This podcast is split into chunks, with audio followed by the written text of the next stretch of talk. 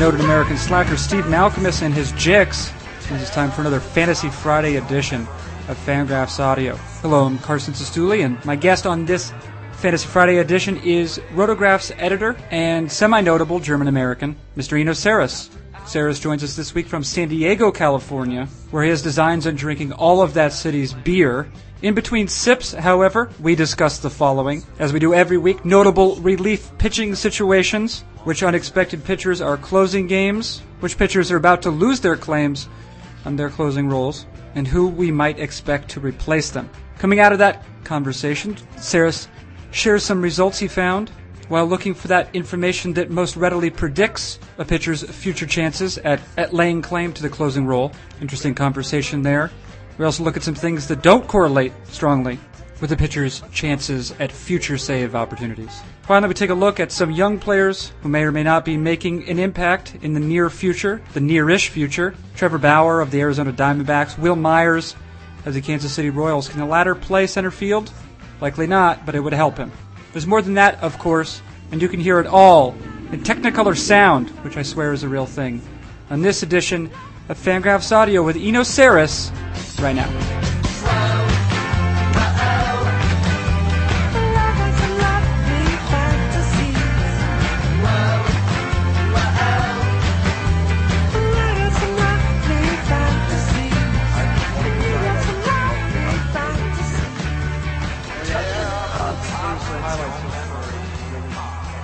Probably the best beer city in the U.S. It's been voted as such uh, by a couple different magazines, and uh, I just love uh, Ballast Point, Green Flash, Port Brewing, uh, Alpine, AleSmith. It's, a, it's just a crazy list of my favorite beers, pretty much. And they're all present there. Have, you taken a trip to your local uh, grocer for the Not yet, but uh, but the the um, the breweries are so close that uh, I think we may just skip the grocer and go straight to the breweries. Oh, okay, yeah, a brew pub situation, perhaps. Yes? No? Yeah. Oh. Yeah, they well, they're actually uh, really light on the pub and heavy on the brew because uh, they actually uh, you're actually sort of drinking among the vats that they brew in. Oh, that's cool. That sounds great. Yeah. That sounds like the sort of thing. Now, will you, um, will, you, will your young child be drinking as well? I'll get him a sippy cup. Yeah, I get it. Yeah, yeah, yeah. You got to indoctrinate it. Well, I think the French do that, right? The, uh, I mean, not a, a mixed wine. The, the children will have mixed wine, but frequently starting at a rather young age. Yeah, I've, and my family's German, so um, we had uh, Coca-Cola and wine. Oh, okay. Well, now I want to ask you. Of course, uh, I have some questions about Germany in a moment. I, wa- I do want to tell you though.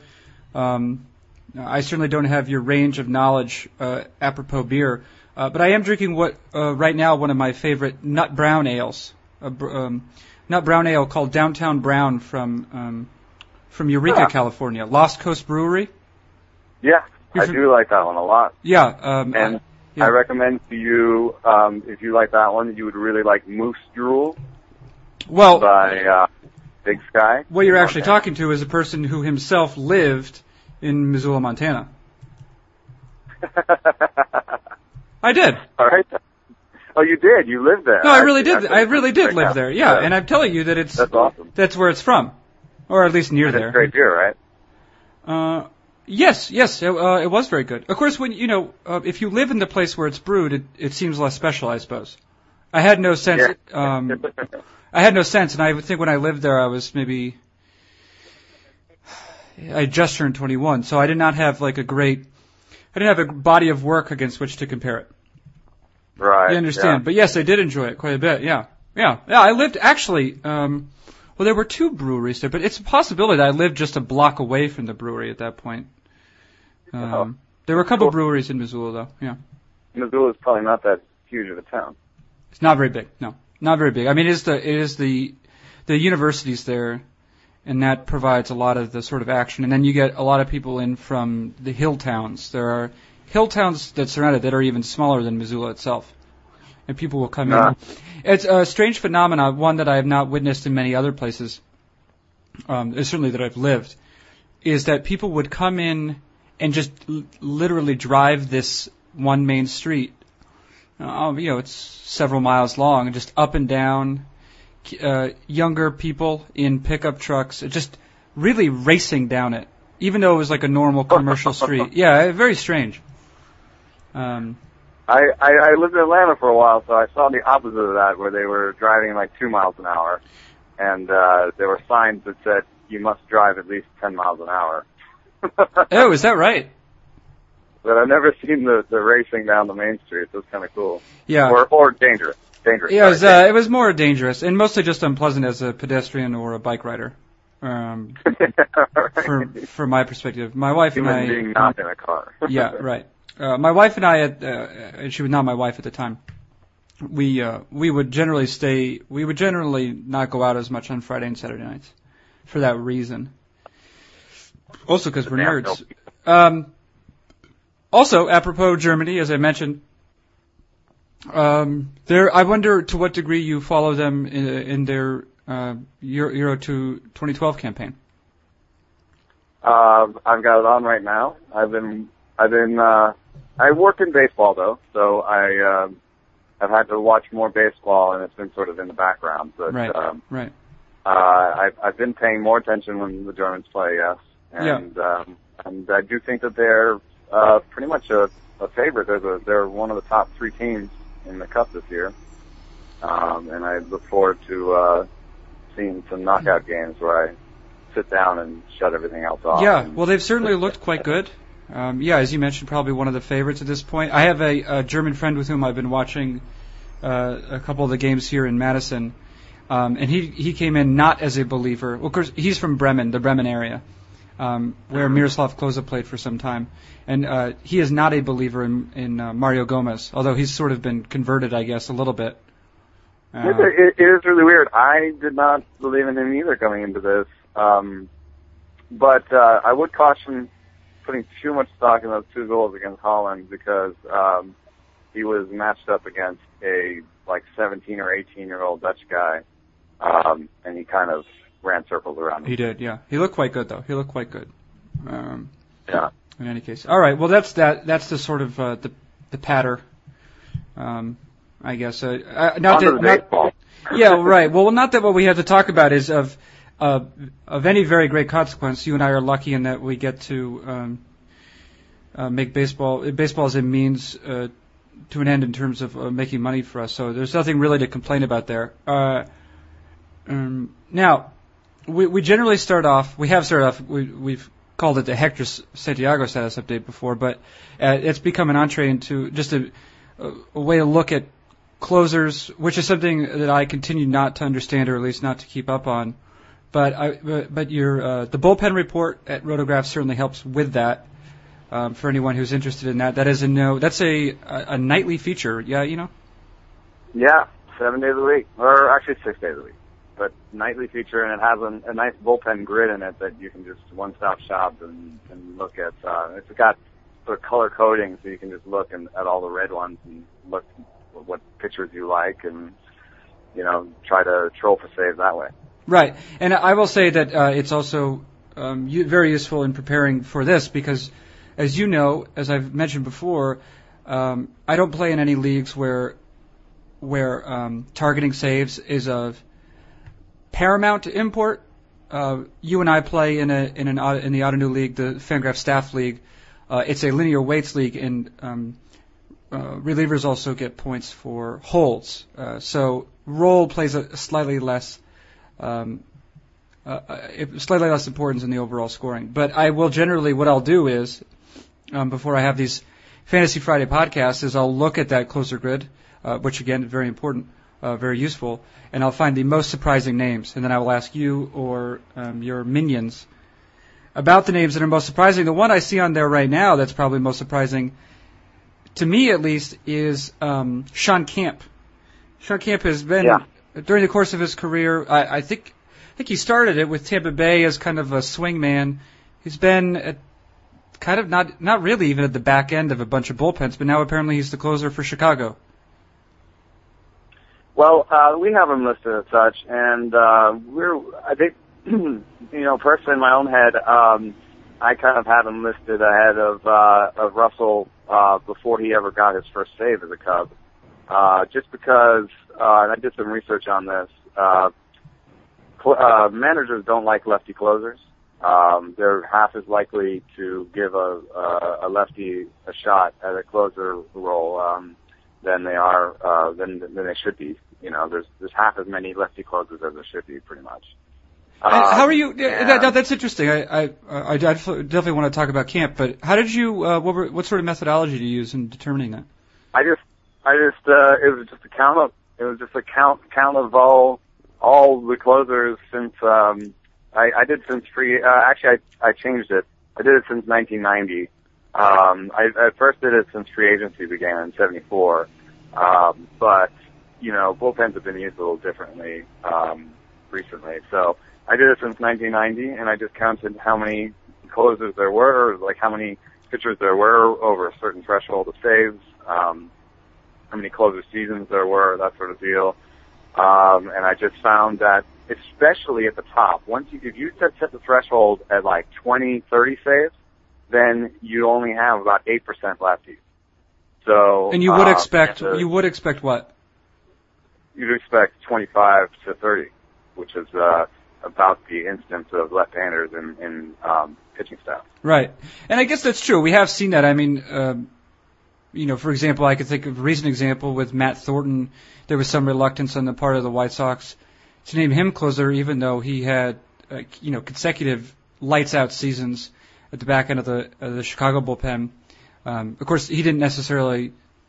Uh, uh, he didn't he didn't acquit himself very well once he was named closer, but the White Sox were also very close to replace him, or very quick to, Yeah, to I replace think, him. you know, I think I think that it also makes sense from a sort of intuitive, um, uh, a sort of intuitive way where you you know that the platoon you see the platoon advantage to three quarters of the league if you put a lefty in the in the closer spot. So you pretty much need the lefty to be that much better. You need him to be uh, Billy Wagner, essentially. Exactly. Yeah, exactly. Who apparently, And- actually, Billy Wagner, a closet righty. Uh, I believe that Billy Wagner. Because of his movement. Well, perhaps with his movement, but I believe he was right-handed up to a certain age. At which point, Oh. at which point, a bully, I believe a bully or maybe an older brother broke his right arm. At which point, he taught himself how to throw with his left arm. Yeah. So therefore, he's actually a righty. You could put him in your righty ca- category. Yeah. I, I'd forgotten that. So Yeah. Yeah. Uh, so, so how does this apply to, to the to the closer situation in Chicago? So James Russell is a um, is a mediocre pitcher, uh, and he's left-handed, and he has bad platoon splits. So I just never really took his candidacy super. Um, I didn't think his, the candidacy was super legit. So um, I I was looking at that bullpen. It's a really terrible bullpen. Um, it's just uh, it's just a really really bad bullpen. Reminds me of the Diamondbacks bullpen a couple years ago. Um, and just looking through that, the only reason Shawn Camp is the closer is because Shawn Camp is the only sort of competent pitcher in the bullpen. Um, you know, and it, and it actually leaves the door open for Carlos Marmol if he gets it together for a couple of reasons. They could, if they could build him back up again, they could maybe sell him. Um, you know, get some trade value, trying to get rid of some of that contract. Um, so the door is not completely shut on something else happening, but Shawn Camp is, I think, the best pitcher in that pen. Um, now, uh, moving uh, uh, not too not too far away. Let's see. The uh, I, I I wrote I have some excellent notes here. Um, Oakland is the other probably most surprising name. Uh, was Ryan Cook, um, who I believe is Australian, and I believe that Grant Balfour is also Australian. No, Uh, that is an interesting mix. what's that? That's an interesting mix. Is Grant Balfour Australian? Or does he just Um, does he just look and act Australian? I assumed. No, kind of. yeah, no, he's from yeah, he's from uh, New South Wales. Turns out he's from Sydney. Ah. Uh, so we got we, So we we have got a a couple losses in one bullpen. yeah. Who who will be closing? Which Australian will have more close? Uh, uh, will have more saves? Uh, I guess for the A's or generally uh, between now and the end of the season. Which Australian? Well, if, we're only, if we're limiting it to the Australians, then it's definitely going to be Ryan Cook, because uh, Grant Balfour, um, Balfour, Yeah. has um has is pitching in like the seventh innings. Um and one of the easiest ways to suss out what's happening in the bullpen is just look at innings, look at close games and look at what inning a, a, a brought in. Um you can kind of do it with leverage index, but uh managers are not looking at leverage index, they're looking at innings. they're they're saying this is the seventh inning of a close game. This is the guy I trust in the seventh inning of close games. This is the eighth inning of a close game. This is the guy I trust. So, um, Balfour's coming in too early in the games. Um, and Doolittle is, uh, sort of coming on. Um, Doolittle's a great story because he's a, a former first baseman who's now got a 96 mile an hour wicket fastball and, uh, the lefty in the, in the open pen that, that might actually factor in. But uh, given all the, you know, given the fact that Fuentes and and and Doolittle are lefties and Balfour is being used in the seventh inning, I'm going to say it's Ryan Cook for the rest of the year. It, the the big question is his control. He's had bad control in the minors. He doesn't. He's not even really showing great control right now. But we've seen many closers with bad control.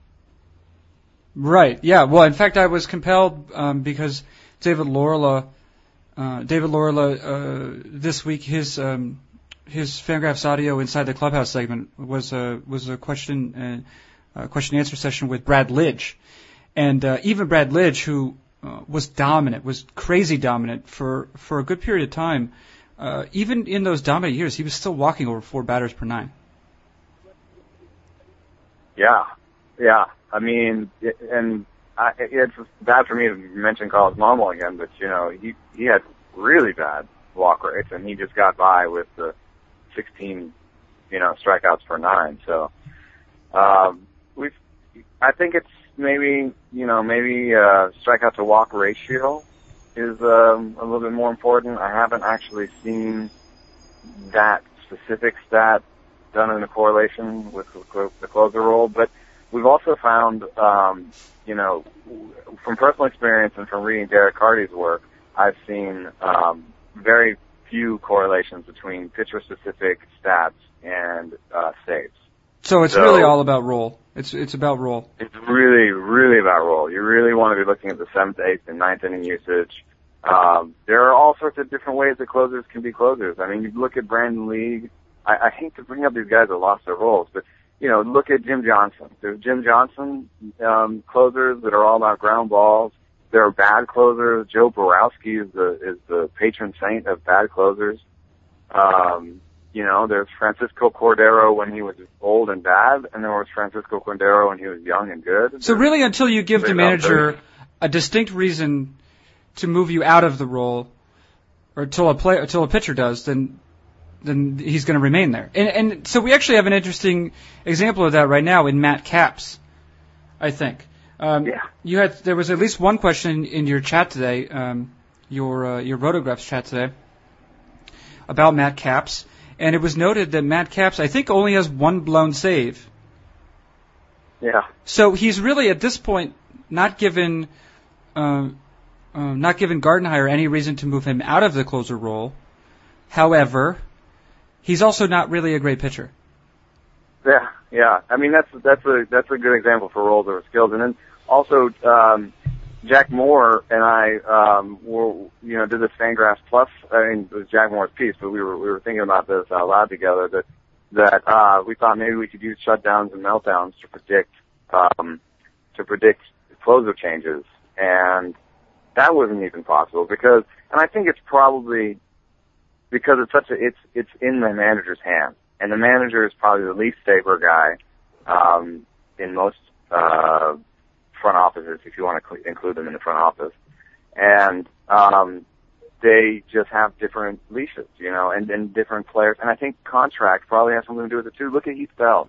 Heath Bell had meltdown after meltdown this year, and he should have been probably removed if he had been a young guy on the on his way up that didn't have a contract he might have been, he might not be closing now. It might be Cishek right now. He's probably a worse pitcher than Cishek right now. And if we looked at meltdowns, we would have thought, oh, he's out of the role. But there he is, back in the role. Right.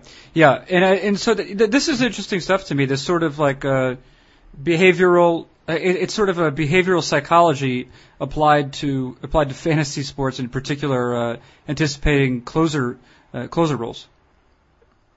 Yeah, it really is. I mean, you're, you're talking monkey see stuff in a way. I mean, are we talking? You know, Heath Bell. We're talking about a guy who's new to new to his team but has a big contract. You know, um, there are other pitchers that have been, you know, on their own team for longer that had big contracts that, you know, maybe they'd be more or less likely to move out. I mean, there's really interesting things, and, and it's, I've called it thinking stupid, but it's not thinking stupid. It's just, it's just, it's a very not numbers based thing. And it's been, you know, I've done this whole series about trying to predict teams that have um, high saves totals and trying to predict, and I've kind of, you know, done some work on trying to predict players that have um, high saves totals, and the numbers very rarely.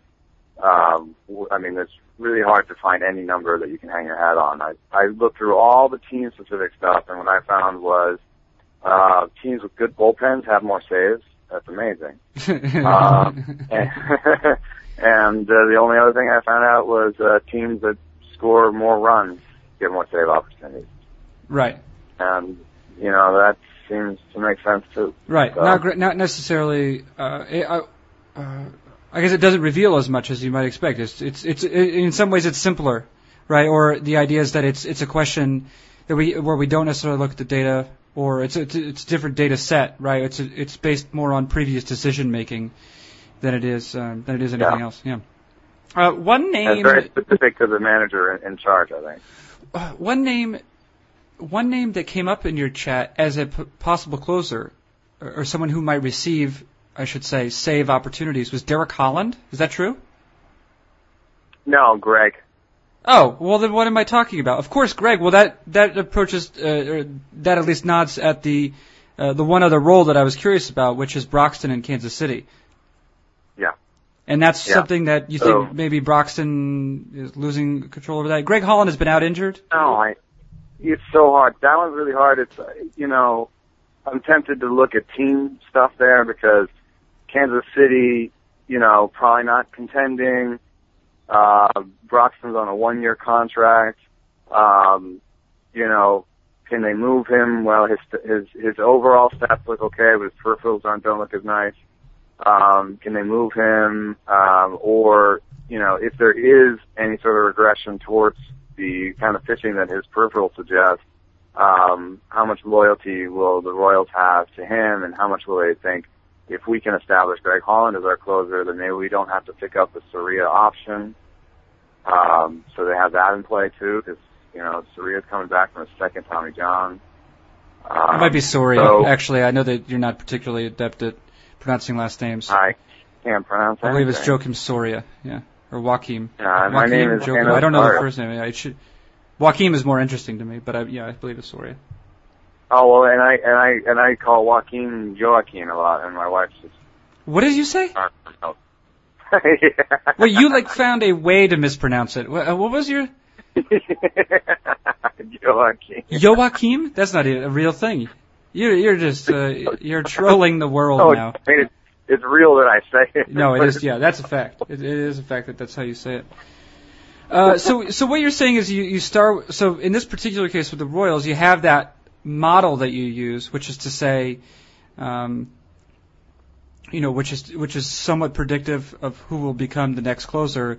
But then you also have the specifics of a club to look at. Yeah. Well, so what what what you can say is skills now. So if you're looking at the roles, you're then um, then uh, what you see is that Greg Holland is pitching in the eighth innings now. So he moved. He he was he was hurt. He wasn't so great, and he was hurt. Uh, when he came back, Crow was kind of in the eighth inning, and they immediately slotted Holland into the eighth inning. So that shows you that they have uh, they have trust in him. They they love his ability. He's got great strikeout punch. He's got pretty good control too. So he's he's a really good pitcher actually, and he's a way better pitcher than um, Jonathan Broxton right now. So you know, it's an interesting one. It, it should be Greg Holland maybe right now, um, according to uh, you know, if you believe that closers should be their best pitcher in the bullpen, you know, and and you believe in the way that closers are used, it should be Greg Holland. Okay. Now, I want to ask you about some young players. I have one specific name in mind, and then I'd like to ask you some others that we should maybe care about. Uh, but the first one I want to ask you about is Trevor Bauer. Uh, Trevor Bauer, of course, is uh, near and dear to the hearts of many a baseball nerd uh, because he himself, uh, I guess, at least has some unique uh, traits. Not the least of which is that he's interested in data and he's, he appears to be interested in pitch PitchFX, and um, you know, looking out, looking for empirical empirical data to to support some of his ideas. Um, he also has some uh, unique and idiosyncratic notions of training um, and and what that ought to look like. Um, he's known for all of those things. I'm curious. Uh, a, um, well, I sort of, I guess I have an idea. I'm guessing our listeners have an idea what sort of pitcher he'll be, but but in terms of role, I mean, what when's he going to see the major leagues? You know, will be as a starter? Will he maybe be sort of a, a reliever in the uh, to kind of uh, get his feet wet, as it were? I, you know, I the way that they're they're starting him, I think that he's a starter. I think I think that he's a starter, and so you have to start to look at um, who's going to lose their role in the Arizona rotation to make it work for him. Um, he's definitely ahead of, of Skaggs because of the, of the way they've advanced him in the minor leagues. Um, and then probably from a sort of scouting perspective, he's ahead of Skaggs because he's got more uh, plus pitches and uh, more impressive strikeout numbers. Of course, the walk rate is a big is a big issue. Um, and uh, it is surprising to have someone who is so into um, thinking about PitchFX stuff um, to have he has a, a poor ground ball rate in the minors. I mean, I wouldn't call it poor. I guess sort of averageish, below average. But he actually, um, but he he celebrates. He he uh, sings right. the praises of pitching high. Well, and and Dave Allen did show that you get more strikeouts high in the zone and you get more ground balls low in the zone. So you know, if he thinks that he can suppress home runs somehow, or um, if he wants that trade-off and he wants the strikeouts instead of the ground balls, then that's fine. Um, but you know, it seems to me that the research shows that both of those things are good, and that you know, ideally you want a Roy Halladay, right? You want the strikeouts and the ground balls. Yeah, that's a good thing to be. You should be Roy Halladay. That's what pitching coach is. does. Yeah. I mean, we've seen Charlie Morton try to do that. that. Yeah. We've seen Charlie Morton try to do that, and what he's result what's resulted in is lefties killing him, and now he's injured. So. well, I I would just say uh, I like Bauer. I would have I would roster him over someone like Eovaldi, who has an unclear role, might get unseated, and I'm talking about in non-keeper leagues. Um, so I, I, th- I think there's a, a reason to pick up Bauer in in most leagues.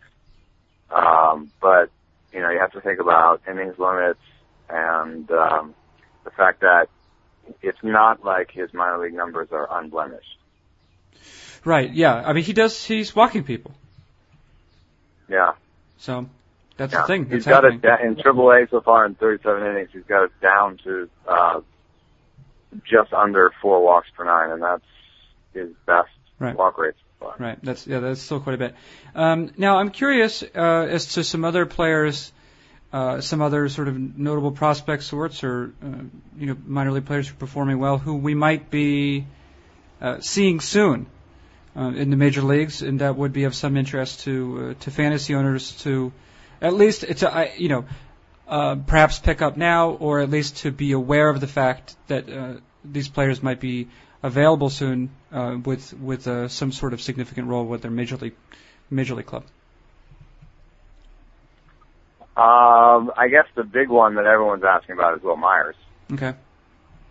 Um, and the problem is that he's not a center fielder. I mean, they're trying him in center field, but you know, from what I've heard, it's not working out so well and he was a catcher before, so there's not a ton of catchers roaming center field out there with Craig Biggio.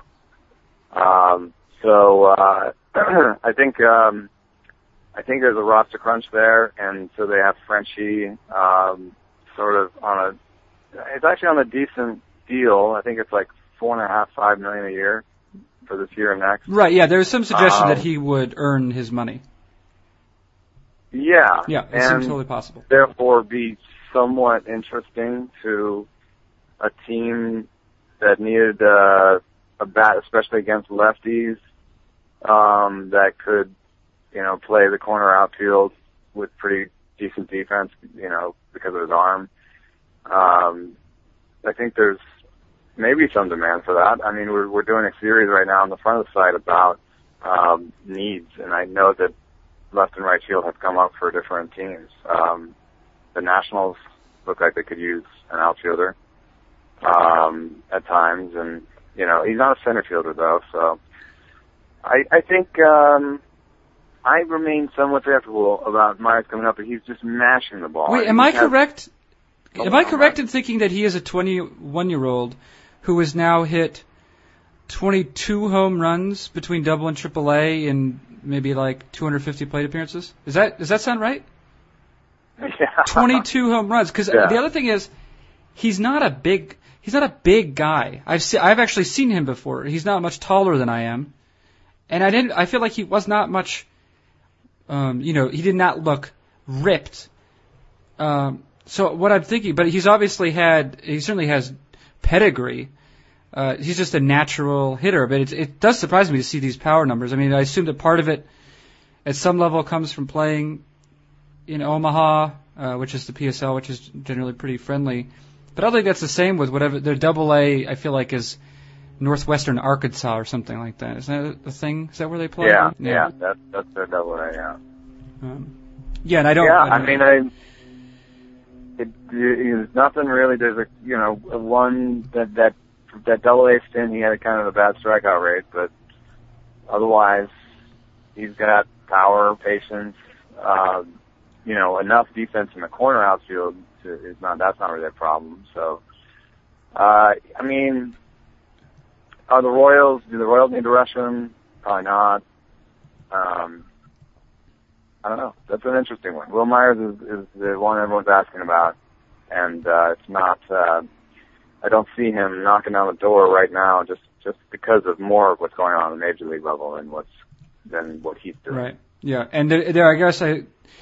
Uh, he was known, I think it was certainly even before he converted to the outfield, he was known for being an athletic catcher, right? But there there are questions as to whether he's athletic enough, and um, in this case, probably not experienced enough to play center field at the at the major league level. Yeah, and, and you know, at some point Cain's going to be back, so I don't. And I, I think they still remain somewhat excited about Cain. They traded for him, so Right. Yeah. Let's see what uh, how much. Oh, you know, we've gone a half hour now. You know, we've gone a half All hour. right. I mean, that's that's what a half hour looks like. Is there anything else? Uh, I know you did a lightning round. Um, we could do if we want to do a lightning round esque um, segment here, but I'm curious. hard on, on the phone like this, huh? You have you have some ready, you have some questions? Ready? Oh God, no, no, no, no, no, no. I guess I'm curious just as to uh, some other things that you feel like have been coming up recently. What you know, whether it's a chat or whether it's it's by email or the uh, Rotographs mail bag. What's the what's the email address for the Rotographs mail bag? Um, well, that's a really good question. Oh my God, come on, you know. Uh, I mean, I think it's rotographs.